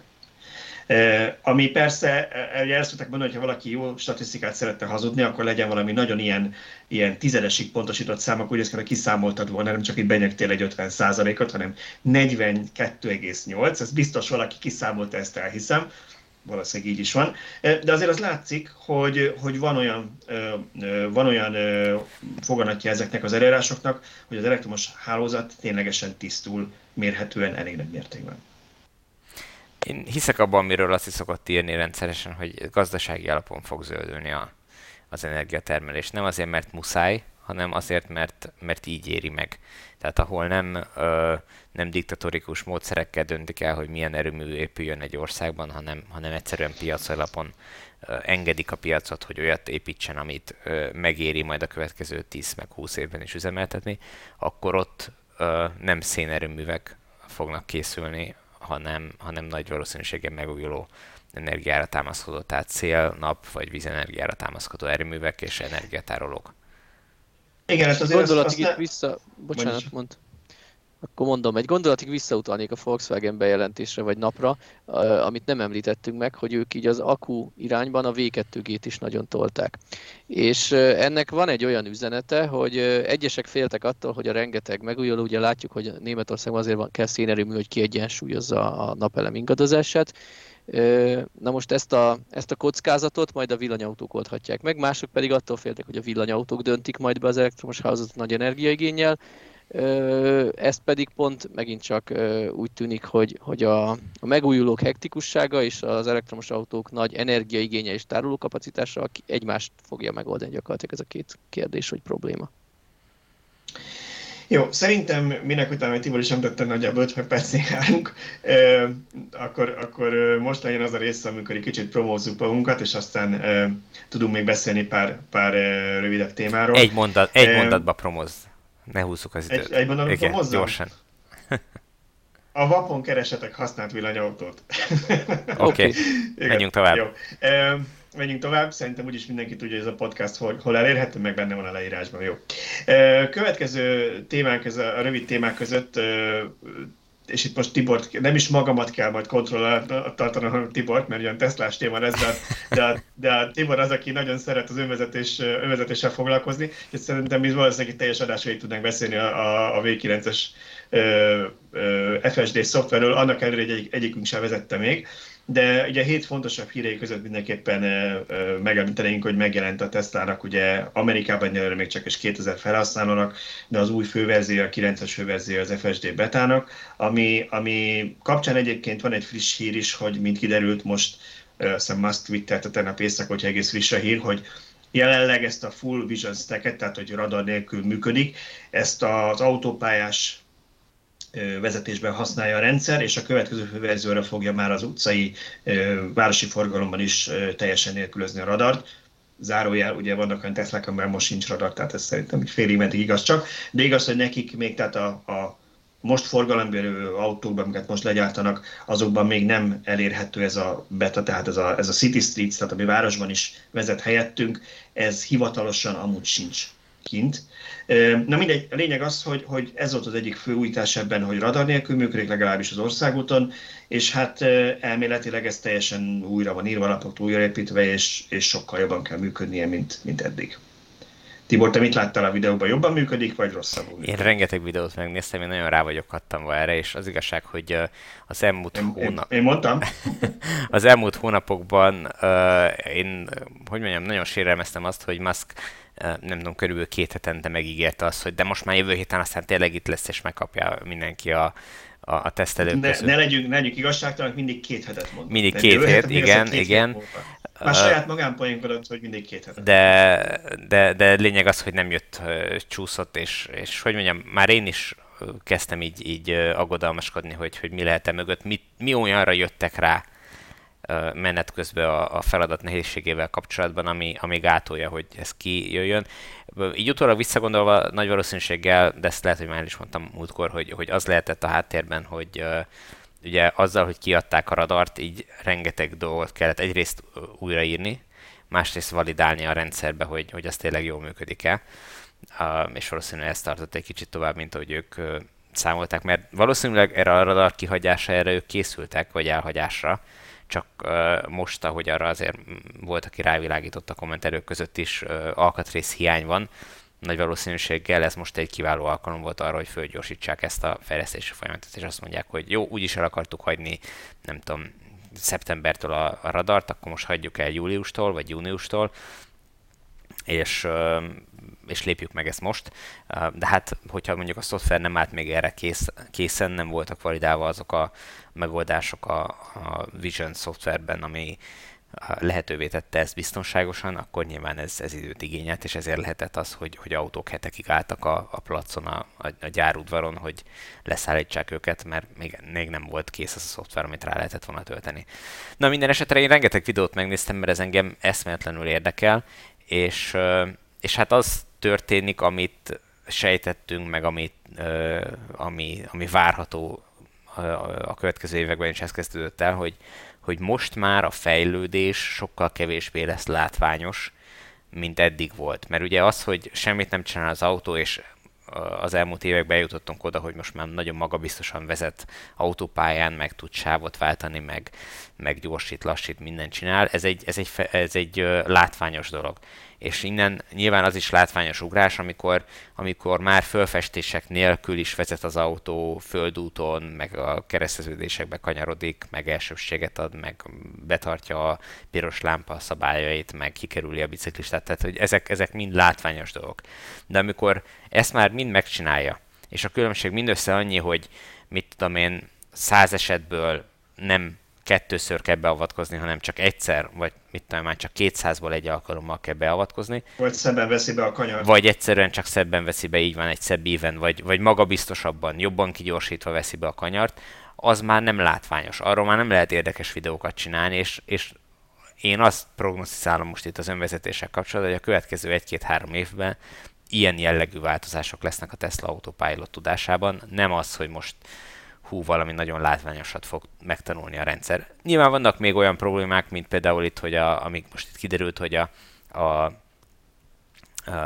Chicagói, a loopnak, a, azt hiszem a loopnak, a, a magasvasútnak a, igen, a monorailnek a, a, a pillonyait. Igen, a pillérjeit igen. Szere, szeretném meglátogatni közelről. Egyébként közben a héten már volt olyan hír, ki, kielemezte Green the Only, aki az egy nagy Tesla szoftver kutató és, és hekkelgető, hogy az, hogy az autó látta, az, látta azt, hogy az nem egy vezethető terület, mégis valami miatt úgy gondolta, hogy akkor ott azt meglátogatná, úgyhogy ez valószínűleg egy egyszerű hiba már, ha lehet itt erről beszélni. Azért ennél szerintem, szerintem kicsit, hát nem is ijesztőbb, de problémásabb az, amikor nagyrészt jól működik az autó, hogy erről beszélsz te is, hogy kevésbé lesz izgalmas, erről ezt ők úgy mondták talán múltkor még, hogy 99,9%-ban jól működik, és akkor a 9-eseket a, a pont mögött a 9-eseket kell, kell növelni. Ez ami unalmas, de itt vannak olyanok, hogy amikor bevesz egy évet mondjuk San Franciscóban, akkor ne ráncsa rá a parkolóautóra hirtelen valami miatt tök tök megmagyarázhatatlan módon a, az autót, hanem, hanem mindig megbízhatóan vegye be, mert hogyha 100 esetből 99 jól veszi be, akkor az egy esetben tuti benézi a vezető, mert ugye mi emberek nem vagyunk abban jók, hogy egy 99-ből jól működő automata rendszert felügyeljünk. Igen, meg az, hogy ha ö, még felügyelnünk kell, akkor, akkor nem mi nem érezzük látványosnak a, a, a dolgot. Tehát a látványosnak akkor fogjuk érezni, amikor azt fogja a rendszer mondani, hogy figyelj, most vegyél elő egy könyvet, és van két órát, hogy olvas, majd két óra múlva Debrecenbe, ö, nem tudom, kiszállhatsz a kocsiból. De hogy, ö, hogy amíg, amíg felügyelnünk kell, addig nem fogjuk látványosnak érezni ezt az órás, csak annyit fogunk látni, hogy hát már megint másfél órája nem kellett hozzányúljak a kormányhoz, mert, mert mindent csinált. Most miért, miért vagyok itt, miért van rám szüksége. Úgyhogy nyilván emiatt egyébként ott fönnáll az a veszély, amit mondasz, hogy, hogy az emberek egyre figyelmetlenebbek lesznek, egyre kevésbé fogják komolyan venni ezt a munkát, és még egyébként akár azt is el tudom képzelni, hogy a, a rendszer szándékosan fog hibázni, bár tudná, hogy merre kell menni, csak az éberség föntartása érdekében fog olyan, ö, olyan dolgokat csinálni, amire hogy mondjam, beavatkozási kényszert idéz elő, ez egy nagyon durva dolognak tűnik, de, de simán el tudom képzelni, hogy ez, ez benne van a, a pakliban. Igen, azért a pozitívum között az nekem mindenképpen tetszett, amire sokan féltek, hogy a radar nélkül majd a ködben használhatatlan lesz a rendszer, vagy, vagy az esőben nem fog tudni működni. Ehhez képest már láttunk olyan videókat, már mi is betettünk, hogy esőben meg ködben is tök jól működött, úgyhogy ez, ez mindenképpen biztató meglátjuk, hogy a, hogy a jövőben Na, lesz Visszatérve még arra, hogy miért mentünk el ebbe az irányba a megbízhatóság, hogy mert ennek a 9-es verziónak igazából nagy újdonsága, vagy legalábbis én nem láttam, ami, hogy hú, amit eddig nem tudott, és most aztán uh, tudja. Uh, inkább mindenki azt mondja, hogy a magabiztossága, a confidence az, az erősödött sokat a, a korábbi verziókhoz képest, tehát amit bizonytalankodva vett be mondjuk balra, uh, unprotected leftnek mondja az, az angol vagy az amerikai, amikor mondjuk szembe jönnek, és nincs lámpa, ami, ami irányítaná a forgalmat, és nekem meg kell várni az autónak. amikor mindenkinek zöld van, vagy teli zöld van. van. Zöld, és tehát, hogy, hogy meg kell várni, a, a elsőséget kell adni a szembejövő vagy a többi irányú forgalomnak, és akkor uh, utána mehet az autó. Na ezt most már egyre magabiztosabban tudja bevenni, a, a, vagy megoldani a, az autópilot. Uh, még mindig nem százszázalékos, még mindig nagyon messze van attól, hogy ezt tökéletesen megtegye, de tényleg amiket videókat látni, azon döbbenetesen jól csinálja, amit csinál.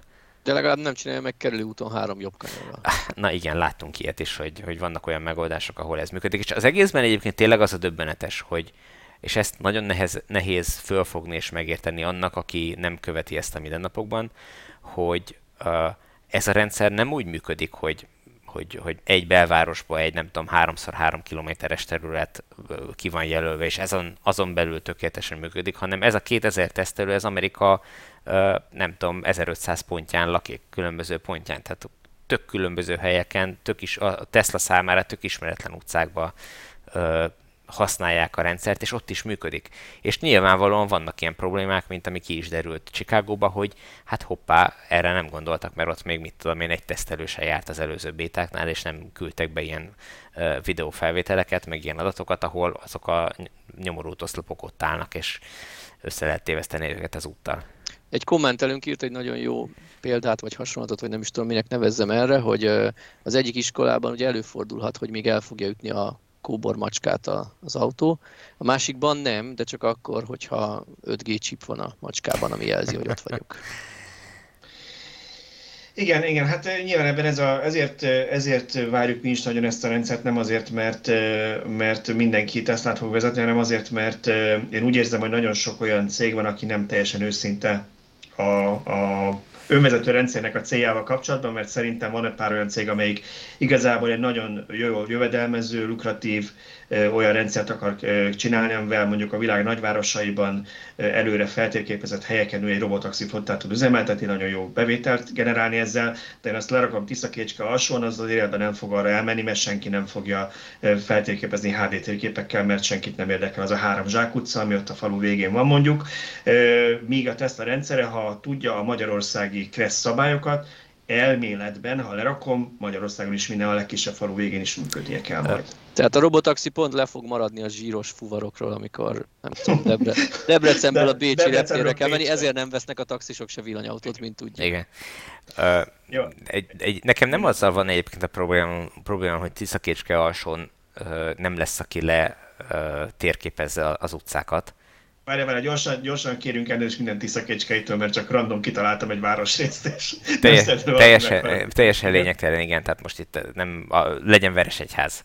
Veresegyház azért jó példa, mert ott még Google Street View sincs, tehát hogy, hogy olyan... Igen, meg akkor maximum téged vernek meg az utcán, nem engem, hogyha felegyel. Teljesen jó. De hogy, tehát ott, odáig még a, a Google Street View autó sem jutott el, pedig hát itt van Budapesttől néhány kilométerre a település, és most már város, vagy 20 éve lassan, úgyhogy, vagy sőt, több mint 20 éve, de, de hogy Uh, igen, mit akartam mondani, mondani hogy, hogy igen, tehát, igen, tehát hogy nem ez, a, nem ez a probléma, hogy, hogy nem fogják megcsinálni, mert, mert én azt el tudom képzelni, hogy eljön az a, az a pont, amikor egy ilyen HD térképezés nem lesz komoly összeg, mert mondjuk olyan technológiák vannak beépítve autókkal, amik egyébként is körülmennek a, vagy mennek ezeken az utakon, és beküldik a térképeket. Tehát simán el tudom képzelni, hogy ez, ez megvalósul, mert eljutunk arra szintre. Most valószínűleg nem mondtad volna meg 25 évvel ezelőtt, hogy, hogy Street View-n te gyakorlatilag Veresegyházat leszámítva mindent meg tudsz nézni a nagyvilágba bármelyik címet beütöd, és tehát hogy ezt, ezt elképzelhetetlennek... a frissítés a kérdés, A frissítés, pontosan, így van. Tehát, hogy amikor Veresegyházon, mondjuk te, tegyük fel, elkészítik a HD térképet is, de, de a, a mi házunktól ott lefele a lejtőn föl kell törni egy, egy csőtörés miatt az utat, akkor az mennyi idő múlva fog bekerülni az a csőtörés a, a rendszerbe, hogy ott mondjuk vagy nem is engednek le az utcán, mint ami történt, és akkor másfele kell kerülni, vagy ott fölbontva van, nem tudom, három napig az a ö, útpálya, és ki kell kerülni, hogyha az nem lesz benne, akkor mit fognak csinálni ezek az autók, amik csak úgy tudnak Igen, hogy, hogy föl van térképezve? Alapvetően szerintem azért ezek az autók is, tehát egy csötörést, hogy egy forgalmi helyzetet felismernek a kameráikkal. Hát, Itt szerintem a HD térképnek az a, a szerepe, hogy, hogy mondjuk ő pontosan ismeri, hogy hol vannak az útnak a határai, hol van a patka, tehát olyan dolgok, amik, amik, amiket lehetséges, hogy egy, egy butább vizuális rendszer nem kezel. A táblákat ki lesz téve egy behajtani tilos tábla, vagy építésterület tábla, vagy valami nem fog benne. Pont nem ez a, pont nem ez a probléma a gyakorlatban. A gyakorlatban pont nem ez a probléma. Tehát az, Erről majd akarok videót csinálni, de ti, már láttátok a, a, az előzetes, vagy az első kis rövid videót, amit készítettem róla. Beszereltem a Nissan Leaf-be egy Open Pilot rendszert, ami hibátlanul fölismeri az út szélét mindenütt, és olyan utakon is képes kormányozni az autót, ahol a Tesla sem kapcsol, Tesla Autopilotnak a full self driving sem kapcsol be. És a saját kis képernyőjén a rendszernek tökéletesen mutatja, hogy ő látja a vezethető útfőület szélességét. Egy-egy piros csikkal bejelöli két oldalt, és azon belül fehér csikokkal felosztja sávokra. Tehát ez már pont nem probléma. Viszont még ez a rendszer sem képes arra, hogy fölismerje azt, hogy itt egy stop tábla van, és meg kéne állni, vagy itt van egy 60-as korlátozás, és ezt be kéne tartani. Tehát sokkal inkább probléma a, a, a, a fölismerése ezeknek a, a tábláknak, mint, a, mint az útfelület szélének a, a megismerése. Uh, mit akartam még mondani itt a, a, a lezárással kapcsolatban, hogy uh, Szerintem azt akartam hogy térjünk át a következő témára. a, a 46-80-as akupakról nagyon röviden, főleg azért, mert, mert én most már egyre kevésbé tartom valószínűleg, hogy a 46-80-as akupak, amit látunk. Szóval én követtem el azt a bűnt, hogy írtam erről a héten, hogy úgy néz ki, hogy elkészült az első 46-80-as akupak a Tesla-nál, és hogy gyorsan egy picit mentsem magam, én ezt akkor is szerintem beleírtam, ha a kommentbe valakinek válaszul, hogy ez láthatóan egy Model S vagy X, de valószínűleg Model S pak, tehát nem egy új strukturális akupak, amiről beszéltünk. Én arra gondoltam, hogy minek utána források, és itt volt két vagy három független forrás, akik múltban tudtunk adni és állítólag az egyik még ott is dolgozik a Tesla-nál, azt mondták, hogy ő személyesen turkált ebben is, hogy 4680-as cellák vannak benne. Én arra gondoltam, hogy ez egy prototípus, hogy arról tudunk, hogy hogy a Tesla-nak több vezetője már 4680-assal járogat azért, hogy tesztelje, például Musk is állítólag ilyen van az autójában, ezt persze nem erősítette meg. Szóval a lényeg az, hogy, hogy az, az, azt hittük, vagy én is azok között, aki azt hitte, hogy ez egy, ez egy Model S-pak, 4680-as cellákkal, és azért van az, hogy a, hogy a munkások ezt, vagy a munkások, hát a munkatársak, hát ezt egy kicsit szebben fogalmazok, aláírták, dedikálták, hogy kész. Ugye legutóbb ilyet az 5000. Model 3 vagy 7500-es csapásszam elérésén láttunk 2018-ban. Aztán most a legújabb hírek szerint már van más olyan szintén hihető források azt mondta, hogy no, nem, nem, ez egy, ez egy pled, akupak, ami szintén egy újdonság, mert nyilván vadi új belül, de hogy nem 4680-as. Hát Szóval vagy elkészült, vagy nem készült az első. Tehát pled, pled akupak az már kim van az utakon, nem? Az már igen, hát ez, egy, ez, egy, ez a kép, ez egy korábbi kép, amikor, amikor dedikálták az első sorozatban készült akupakot állítólag. Egyébként úgy gondolom, hogy ha, ha kijönne tényleg a 4680-as akupak, akkor arról olyan fotó készülne, hogy egyértelmű legyen, hogy ez az. Nem? Tehát annak marketing értéke hát, lenne. Nyilván, nyilván biztos lesz, aki majd szétkapja rögtön, megveszi nem, nem úgy, hanem, hanem a cégnél, tehát amikor mit tudom én, lehet, hogy a ja, hogy belül. lezárás Aha. előtt dedikálnák belül, vagy nem tudom, tehát hogyha most feltétlenül ehhez akarunk, akarunk ragaszkodni. A cellákat írnák a Így van, tehát mindenki kapna. Hát figyelj, kellően nagy felület van már, amire rá lehet írnia. Igen. Jó, szerintem ennyi elég is volt, és akkor van itt még egy nagyobb témánk az adás végére, ez pedig a, az elektromos autó állami pályázat, elmobilitás pályázat, egy kicsit hivatalosabban mondjuk, aminek a héten volt a céges etapja, ami természetesen zökörömentesen zajlott, 8 órakor mindenki be tudott lépni, napokig kitartott a keret, és mindenki gond nélkül be tudta adni a pályázatot, ugye? És akkor lejárt, bocsánat, hát, lejárt az időnk, a, a keret, lejárt az, az időnk itt. Az, az a taxis pályázat. lejárt az időnk, azt mondja Tibor, nem szeretne erről Nem, hát csak hogy annyi időt szálljunk rá, amennyi, amennyit rászánt a, Igen. Ja, amennyi a pályázatra, amennyi pályázatra volt. Tehát, hogy... Igen, ez fontos, Nehéz definiálni, hogy meddig tartott a keret, mert uh, ilyen 3 9 felé jöttek az első hírek arról, hogy aki sikeresen bejutott és létrehozta a pályázót, az már azt kapja, hogy nem lehet pályázatot benyújtani, mert el, nem mert elfogyott a keret, nem lehet pályázatot benyújtani, ebből sejtettük, hogy elfogyott a keret. Ez volt ugye ilyen 3 9 körül, viszont előtte meg nem lehetett 40 percen vagy 40 néhány percen keresztül bejutni, tehát akár úgy is felfoghatjuk, hogy egy perc alatt merült ki az összeg, mert aki 8.01 és 8.02 között belépett, ott korlátozta a rendszer egyébként nagyon helyesen, hogy ne engedjen be annyi embert, akitől megfekszik az egész rendszer. Viszont ez a néhány száz fő, aki bejutott az első percben, ő viszonylag nyugodtan egy 10-20 perc alatt végezett a pályázat feltöltésével, és valószínűleg akkor engedett be új embereket, amikor az elsők kiléptek, hogy kész vagyok. Viszont akik így a második körben nem tudom, negyed fél akármikor jutottak be, ők már nem tudtak. Még létre tudták hozni a pályázót, azaz regisztrálni a saját adataikat, a cég adatait, de már pályázatot benyújtani, nem? Tehát tulajdonképpen felfoghatjuk úgy is, hogy 20 perc alatt fogyott el a keret, meg úgy is, hogy 1 perc alatt fogyott el a keret. Igen, én uh, 8 óra 1 perckor, nem az egy, az 1 perc elején, tehát az első másodpercekben, hanem csak úgy kényelmesen, amikor láttam, hogy egy percre váltott, akkor megnyitottam az oldalt és megpróbáltam belépni, na nekem már nem sikerült.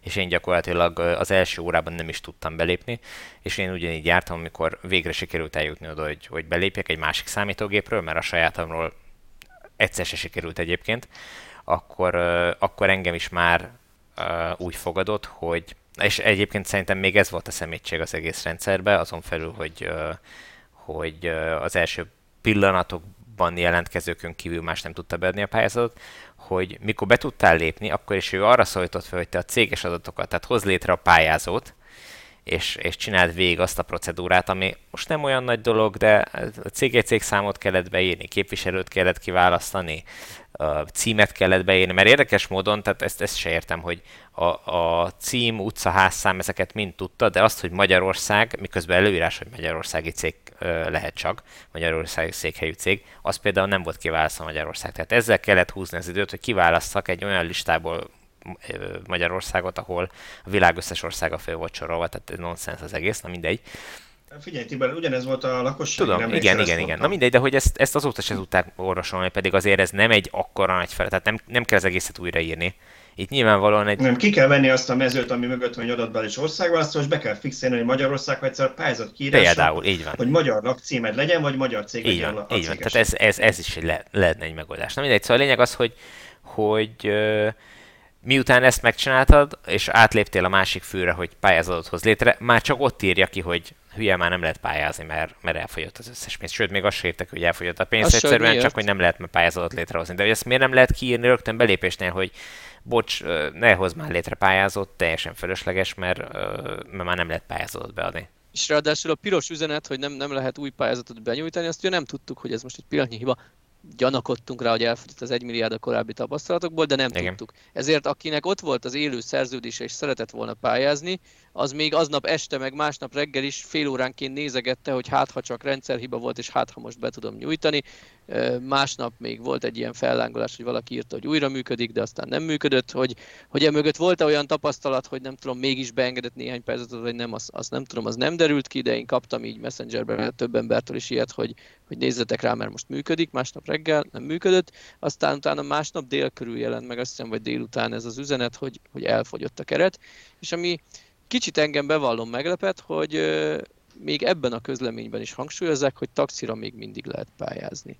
Tehát a taxis pályázat már több mint egy hónapja kint van, és amellett, hogy a magánszemélyes keret az elfogyott, nem tudom, egy óra alatt, az eredeti 1 milliárd, a céges keret szintén elfogyott 1-től 30 perc alatt, a taxis keret az nem akar fogyni, annak ellenére, hogy 45% az engedmény. Hát nyilván taxisok ezt magyarázták leginkább két okkal, ami tök elfogadható, hogy a taxisok a Covid miatt akkora bajban vannak másfél éve, hogy, hogy eszük ágában nincs új autót venni, örülnek, ha túlélnek. Tehát ez, ez egy abszolút magyarázat lehet. A másik pedig az, hogy állítólag annyira megdrágultak a kaszkódíjak, különösen taxira, hogy ugye a pályázat miatt kötelező taxit venni. Ha valaki vesz egy két-három milliós... Kötelező kaszkot. Bocsánat, igen. Ha valaki vesz egy két-három milliós, még taxinak alkalmas, hagyományos autót, ott egyrészt az értéke miatt, ha köt is kaszkót, valószínűleg jóval olcsóbb, másrészt annál az határnál lehet, hogy nem köt kaszkót. Míg, míg itt kénytelen kötni egy, nem tudom, félmillió forintos éves kaszkót. Igen, és azt, azt írták, hogy inkább vesznek külföldről, Hollandiából, Nyugat-Európából behozott mondjuk 2-3-4-5 éves autókat taxinak, mert ugye azt hiszem 10 év a maximális életkor annak, amit, amit lehet taxiként használni legalább Budapesten, úgyhogy még, még mindig jobban megéri, mint belizingelniük egy új autót. Hát nem mernek kockáztatni. Nem tudom, olyan, olyan sírás volt, nem olvastam minden kommentet végig, de amik, amik így belolvasgattam, hogy gyakorlatilag miért taxiznak, hogyha ennyire nem éri meg, ennyire nem buli. Hát egyébként igen, tehát... Gyakorlatilag... Volt is néhány kommentelő, aki keményebben megmondta, hogy hát akkor menjél el szobafestőnek, hát pontosan, tehát, ha, ha te most csak a csődöt termeled. Igen, tehát hogy, hogy annyi, annyi helyre keresnek embert, és, és olyan munkakörökbe, amiket hogyha nincs is olyan végzettséged, azért meg lehet tanulni. Hogyha ennyire nem éri meg uh, taxizással foglalkozni, akkor nem kell azt csinálni. Ennyire egyszerű a, a, a történet. Egyébként rengetegen kiszálltak, én ezt most azon láttam, hogy végre megszabadultunk a család egyetlen benzinesétől, ami már hibrid volt, és, és azért így családon belül talált gazdára, de így utána néztem az áraknak. És ugye a Prius az egy közkedvelt taxiautó, és iszonyatosan lenyomta most a használt Prius árakat az, hogy rengeteg ex-taxit borítottak a piacra. Hm. Van egy szűk réteg, akinek nem opció az ex-taxi, viszont akinek igen, az, az, azok most nagyon olcsón tudnak ilyen hm. autókat venni. Ez mindegy, zárójel bezárva, tehát nagyon sokan kiszálltak, és aki maradt taxis, mert bízik egy fellendülésben, ő azért nem feltétlenül gondolkodik most új autóvásárlásban, főleg, hogy hoztak tavaly egy olyan döntést, nem tudom, hogy az éle még, hogy említetted ezt a 10 éves maximum korhatárt, ezt tavaly hogy felemelték, vagy egyszerűen eltörölték, hogy aminek most jár le a 10 éve, azt nem kell kivonni, tovább maradhat Igen, volt egy végéig. Nem tudom, hogy ez éle még még a veszélyhelyzet úgy tudom szeptemberig él, aztán majd meghosszabbítják, vagy nem. De a lényeg az, hogy, hogy 10 éves korú autót biztos használhatnak, talán még egy kicsit idősebbet is jelenleg. Itt egyébként az érződik, amiről korábban az EU kapcsán beszéltünk, hogy egyszerűen nincs olyan határidő szabva a taxisok számára, amíg át kell állni elektromosra. Ha lenne ilyen, akkor mindenki sokkal bátrabban belevágna, mert azt mondaná, jó, akkor meglépem ezt, és akkor utána rendbe leszek. Most viszont még mindenki bátran veszi a, a hagyományos autókat taxizásra, mert, mert nem látszik azt, hogy mondjuk 5 év múlva már nem fog tudni azzal taxizni. Hmm. Mindenképpen Igen, pedig... kellene hozni egy olyan szabályt, hogy X határidőtől kizárólag elektromos autó lehet új taxi. Nem azt mondom, hogy vonják ki a jelenlegiket, ha valaki taxizik, akkor töltse ki. Ha tavaly vette a dízelét, elég szomorú, de töltse ki a tíz évet vele. Mert ne vágjunk oda senkinek, hiszen ő nem számíthatott erre. Ugyanakkor hozzunk egy szabályt, hogy 2023-tól már új engedélyt kizárólag elektromos autó kap. Igen. Igen, és hát ez azért is, azért is lenne szerintem még mindig fair, mert hogy az állam nagyon sok pénzt mellé tesz az elektromos taxinak, ugye már nem 55, hanem 45 százalék, de még az is azt jelenti, hogy 8 millió forint körül lehet hozni mondjuk egy 64-es konát, vagy, vagy Niro, Niro-t inkább azt szokták ilyen méretben. Egy, egy full hát... extrás 64-es Niro, amit én tapasztalok, azért ez városban 4-500 km hatótáv közötti útra képes. Tehát ennyit azért a budapesti taxis is ritkán. Igen. Vagy, vagy, egy, vagy egy enyakot is, ugye az is népszerű lesz Így a taxisok körében, azt is nagyjából 7-8 millió forint körül lehet hozni. A 60-as akkor az bőven elég így városi használatra taxinak is szerintem. Tehát, tehát hogy mondjam, ha egyszer az állam ilyen sok pénzt az adófizetők pénzéből, hogy mi is ezek példázunk mellé tesz, akkor elvárható szerintem az, hogy, hogy ugyanakkor meg azt mondja, hogy oké, okay, de akkor két év múlva már csak elektromosat lehet új taxiként beregisztrálni. Jó, akkor még egy témánk van a pályázat kapcsán, ezt akkor szerintem a végére ez zárásnak ideális lesz. Ha már arról beszélgettünk, hogy milyen problémák voltak, azért beszélgessünk arról is, hogy mi is történt ebben a pályázatban. Csináltunk egy közvéleménykutatásra legalábbis megkérdeztük olvasóinkat, ahogy ez a lakosságinál is történt, és szerintem kezdeném rögtön megint azzal, hogy megköszönném mindenkinek, aki kitöltötte, mert én azt hiszem, hogy ha van egy országos pályázat, és annak a pályázaton indulóknak a negyede kitölti egy lapnak a, a kérdőjét, akkor az egy nagyon brutálisan jó arány. És ugyanezt láttuk a lakosságinál, ahol nagyjából ugye lehet tudni, hogy nagyjából hány, hány autót fognak támogatni, és ahhoz képest annak, annak a számnak nagyjából a negyede volt az, amennyi választ mi kaptunk, és most ezt, ezt láttuk a cégesnél is, több mint százan töltötték a kérdővünket, és nagyjából 400 autót tudnak támogatni, úgyhogy szerintem, szerintem ez, egy, ez egy remek arány, főleg úgy, hogy valószínűleg a 400-ból van egy pár nagyobb flotta is azért, és gyanítom, hogy a flotta kezelők nem a mi oldalunkat töltögették ki. Egyszerűen kis százalékot köszönjük mindenkinek, aki kitöltötte és ezért vagyunk ilyen nagyon okosak, mert látjuk a számokat. És az első szám, ami rögtön egy kicsit ilyen melbevágó, persze azt lehet, hogy nálunk inkább azt töltik ki a kérdőívet, akinek negatív tapasztalata volt, de hogy a, a, kitöl, a kérdőívet kitöltők 42%-ának nem sikerült beadni a pályázatot. Igen, és itt eh, azért ez, tegyük hozzá, hogy itt ez azért rontja az arányt, tehát így az összes sikeres pályázónak nem a negyede, hanem annál kisebb arány töltötte ki nálunk de ettől függetlenül továbbra is igen egy, egy jelentős arány. De nagyon jó mutatja, hogy sokkal többen akartak beadni pályázatot, és, és itt elgondolkodtató, hogy, hogy ha ekkora az igény az elektromos autókra, akkor elegendő-e egy milliárd forintos kereteket ezek, vagy erre a célra biztosítani, vagy, vagy, vagy megfelelő arányban áll le a másfél, illetve két és fél millió forintos támogatási összeg az egy milliárd forintos kerettel ilyen ilyen érdeklődés mellett. Tehát ami, ami engem itt... Ez, ez utóbbin van a lényeg, hogy ha, ha egy milliárd jut, tegyük fel, erre a célra ennyit szán a kormány, pont. Szomorú, de fogadjuk el akkor túl magas a két és fél milliós támogatás. Kicsit magunk ellen beszélünk, de hogyha percek alatt elfogy a két és fél milliós támogatásra az egymilliárdos keret, akkor ne legyen csak egy milliós a támogatás, úgyis el fog fogyni, és sokkal több autó kerül az utat. Így van, és akinek, aki azt mondja, hogy ez egy millió forintért azt, ezt a macerát ő nem vállalja be, akkor ő egy eleve nem is fog sorba állni ezért, és megmarad annak, akinek az egy millió forint tényleg segítség ahhoz, hogy megvásárolja ezt az autót. Én nagyon örülök neki, hogy ti ennyire megértőek vagytok.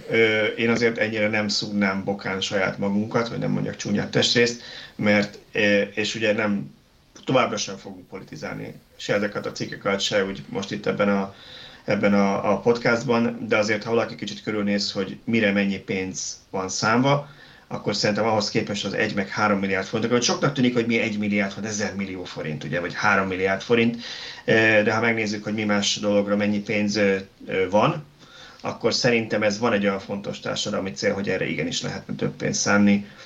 Úgyhogy én, én nem azt a, én veltekeltető nem azt tartom, hogy a megoldásnak, hogy csökkentsük a támogatás összegét, mert, mert ha egy Románia ennél sokkal több pénzt tud adni, a magyarnál másfélszer annyit ad mondjuk Románia, ami nem, nem Svájc vagy Németország, akkor szerintem, akkor szerintem nem ez a jó irány, hanem az, hogy igenis meg kell emelni ezt a keretet.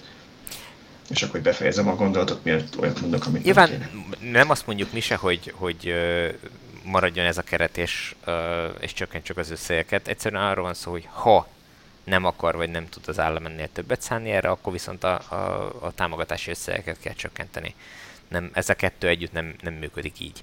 De egyébként valóban úgy, tehát szerintem is az lenne az ideális megoldás, hogyha maradnának mondjuk nagyjából ezek a támogatási összegek, mert ezek nem, nem azért jók, mert, mert kellően nagyok, hanem azért jók, mert kb. ez az a szint, ami nemzetközi szinten is tulajdonképpen ezek azok az összegek be vannak építve az autó árakba. Ezeket kell kompenzálni az államnak, el. de hogy, hogy legyen fölülről nyitott ez a keret. Egyszerűen ne legyen felső határa, mert a versenyt magát a, a felső határ gerjeszti. Mert azt, azt látja mindenki, hogy egy korlátos tehát van egy kondér, amiből csak százszor lehet szedni, vagy négyszázszor lehet szedni, nincs több. Pontosan, ha én jövőre szeretnék villanyautót venni, de most van támogatás, akkor most fogok pályázni. Igen. Lehet felső határa, máshol is van felső határa, tehát a Nagy-Britanniában is van felső határa, csak olyan határa van, ami 5 évig nem fog kimerülni, Németországban pedig nem pénzösszeg a határ, hanem év, és pont a napokban volt hír, hogy 2025-ig meghosszabbították a mostani támogatási rendszerüket. Tehát nem azt mondják, hogy idén ennyi pénz van, hanem 2025-ig van ez a támogatási rendszer, és már is nem tapossa össze mindenki egymást 8 óra 1 perckor. Nyilván, de az, Jó, az, az, nem is, hát az, az nem felső korlátos, ami, ami időben korlátos. Ott, ott nincs felső pénzbeli korlát. Nem mondják azt, hogy Igen, ha... nem pénzbeni, de mondjuk azt, hogy Angliában pénzbeni van, de az egy elég nagy, nagy összeg, de azért nem akartam én Németországot Angliát hozni elsősorban, mert, mert Kelet-Európában is látunk olyan példákat, hogy, hogy, hogy nagyobb összegek is vannak támogatásra, és azért ne felejtsük, hogy Magyarországon rekordmagas az áfa az EU-ban, és ez a támogatási összeg, ez még az áfa összegét sem éri el, tehát itt nem arról van szó, hogy a magyar állam nagyon sok pénzt el, hanem egy olyan jövedelmet nem realizál, amit egyébként hát nem is realizál, mert az ember nem új autót venne, hanem mondjuk használtat. Pontosan, én, én például erősen gondolkoztam, igen? hogy az októberi fordulóban pályáznék elektromos autóra magánszemélyként, eleve bizonytalan, hogy lesz-e, de most ugye azt ígéri az IFKA honlapja, hogy lesz második, harmadik kör, viszont nagy valószínűséggel ott sem egy 10 milliárdos keretet fognak oda dobni, hanem az eredetileg tervezett egy, vagy ha nagyon nagy szerencsénk van, akkor az első körben is felemelt 3 milliárdot oda teszik a következő fordulóra. Itt megint olyan versengés lesz, hogy már emiatt is gondolkodom, hogy inkább nem, maradok a használt autóknál, és akkor mi történik? Nem, nem veszek fel támogatást a magyar kasszából, hanem nem fizetek be áfát a magyar kasszába, hanem külföldről fogok megint használt autót vásárolni, amiből egy külföldi állam kapta meg az áfát. Igen. Jó, annyit még szerintem nézzünk meg, mert talán még az érdekelhet így a hallgatókat, meg a nézőket, hogy mégis milyen autókra pályáztak a, a pályázók, és én, nekem volt rögtön egy-két meglepő és nem túl meglepő adat is. Ugye azt láttuk, hogy a lakossági pályázatán messze torony magasan a Dacia Spring vezetett, 21% ezt az autót jelölte meg a mi kérdőívünkben, majd azt hiszem a Zoe volt a második, igen, 14%-kal. És azt láttuk, hogy ezen a pályázaton most a Spring az nem első, nem negyedik lett, a Zoe pedig 12 lett csak a 26 modellből, amit megjelöltek az olvasóink, ami nekem valamilyen szinten várható volt, mert nyilván egy, egy lakossági pályázatban több olyan pályázó is van, akinek szerényebb anyagi lehetősége vannak, még egy cég nem feltétlenül abban gondolkodik, hogy mennyi az autónak az ára, hanem mennyi a teljes fenntartási és bekerési költsége, elosztva a leasingdíj meg több évre, tehát ott kicsit máshogy jön ki a matek, nem? Én bevallom, az Zoe engem nagyon megdöbbentett a visszaesés. A, a Spring az nem, mert az tényleg egy ilyen kicsi, városi, rohangálós minimálautó, talán egy cégnél kevésbé jó vagy praktikus. De az Zoe azért az már egy teljesen használható autó, nyilván nem egy Model 3 de, de abszolút egy tök jól használható autó, és én jobb szereplést vártam, meg ugye nem beszél arról, hogy Európa szerte évek óta vezető mindig a top 3-ban van az Zoe, és most nálunk egy ekkorát visszaesett, ez engem meglepett. Én nem vonnék le messze menő következetéseket, mert nem reprezentatív ez a felmérés, amit mi végeztünk, tehát nagyon könnyen előfordulhat, hogy itt valami miatt egy kicsit torzult ebbe vagy abba az irányba, akár a, a lakossági pályázat, akár a cégek számára kiírt pályázatba, tehát nem biztos, hogy ezt mi jól látjuk. Ennyire hát azért látjuk. azt, hogy, hogy mondjuk 400 támogatott járműből mondjuk 60 egy néhányra, vagy 60-70-ről van adatunk, azért az, ha nem is reprezentatív, azért ez egy elég nagy minta ahhoz, hogy, hogy ne lehessen teljesen torz a képén. Úgy 100, gondolom... 105-en voltak legutóbb, amikor néztem, kitöltötték, tehát az 100 körül volt, amikor ezt csináltam a grafikont. Szerintem, szerintem én is azt mondom, hogy nem reprezentatív, ezt fejtük az elején is, mert ugye a statisztikai módszerekkel kellene kiválasztani a válaszadókat, tehát ha mondjuk én csinálok egy országos felmérést, és és Debrecenbe kérdezek meg ezer embert csak, az más eredmény hogy ha ezer embert az országban kérdezek meg, mondjuk akár politikai közénkutatásnál is. Tehát nyilván ez a mi, miénk sem teljesen reprezentatív, de szerintem is elég nagy szám ahhoz, hogy ne legyen merőben más. Itt olyanok torzíthatnak, hogyha mondjuk azt mondjuk, hogy mondjuk ha egy autó megosztó rendelt rengeteg iápot, de az autó megosztónak a, a munkatársa nem töltötte ki a mi kérdőbünket, akkor 50 iáp hiányzik róla. Na az már ilyen szempontból torzíthat, de arra megvan egy-két olyan típus, tehát a Zoe-t nem rendelnek nagy mennyiségben autót. Pontosan, én, én se tartom valószínűleg, hogy pont a Zoe vásárlók valamiért kimaradtak a kérdőívünkből, tehát lehet, hogy nem 3%-ra esik vissza, hanem 4-re vagy 5-re, de az egyértelmű, úgy gondolom, hogy visszaesik a lakosságihoz képest a céges pályázaton a Zoe. Viszont ami meglepett, az a Tesla kimagasló szereplése. Engem nem lepett meg, megmondom őszintén, mert egyrészt a lakosságban is jól szerepelt. Nyilván itt van egy, egy bizonyos ilyen felgyűlt várakozás, mert nyilván voltak különböző cégek, akik hoztak be Teslákat, de aki egy hivatalos magyar márkakereskedésre várt, az korábban nem vett. Meg hát aki megengedheti magának, azt szerintem több van olyan, aki vállalkozó és, és cégre szeretné elszámolni, vagy, vagy, vagy cégre szeretné leasingelni a kocsit, tehát lehet, hogy ők, ők inkább azt mondom, hogy a lakosságiban talán azért jól szerepelt nyilván, de hogy szerepeltett volna jobban, de valószínűleg elvitte az a vásárlók egy részét, hogy ők vártak a cégesre. Tulajdonképpen ennek van egy olyan jó hatás is, hogy így több autóra jut pénz. Mert ugye így, hogyha többen vesznek drága autót, akkor sokan veszik a másfél milliót igénybe a kettő és fél helyett.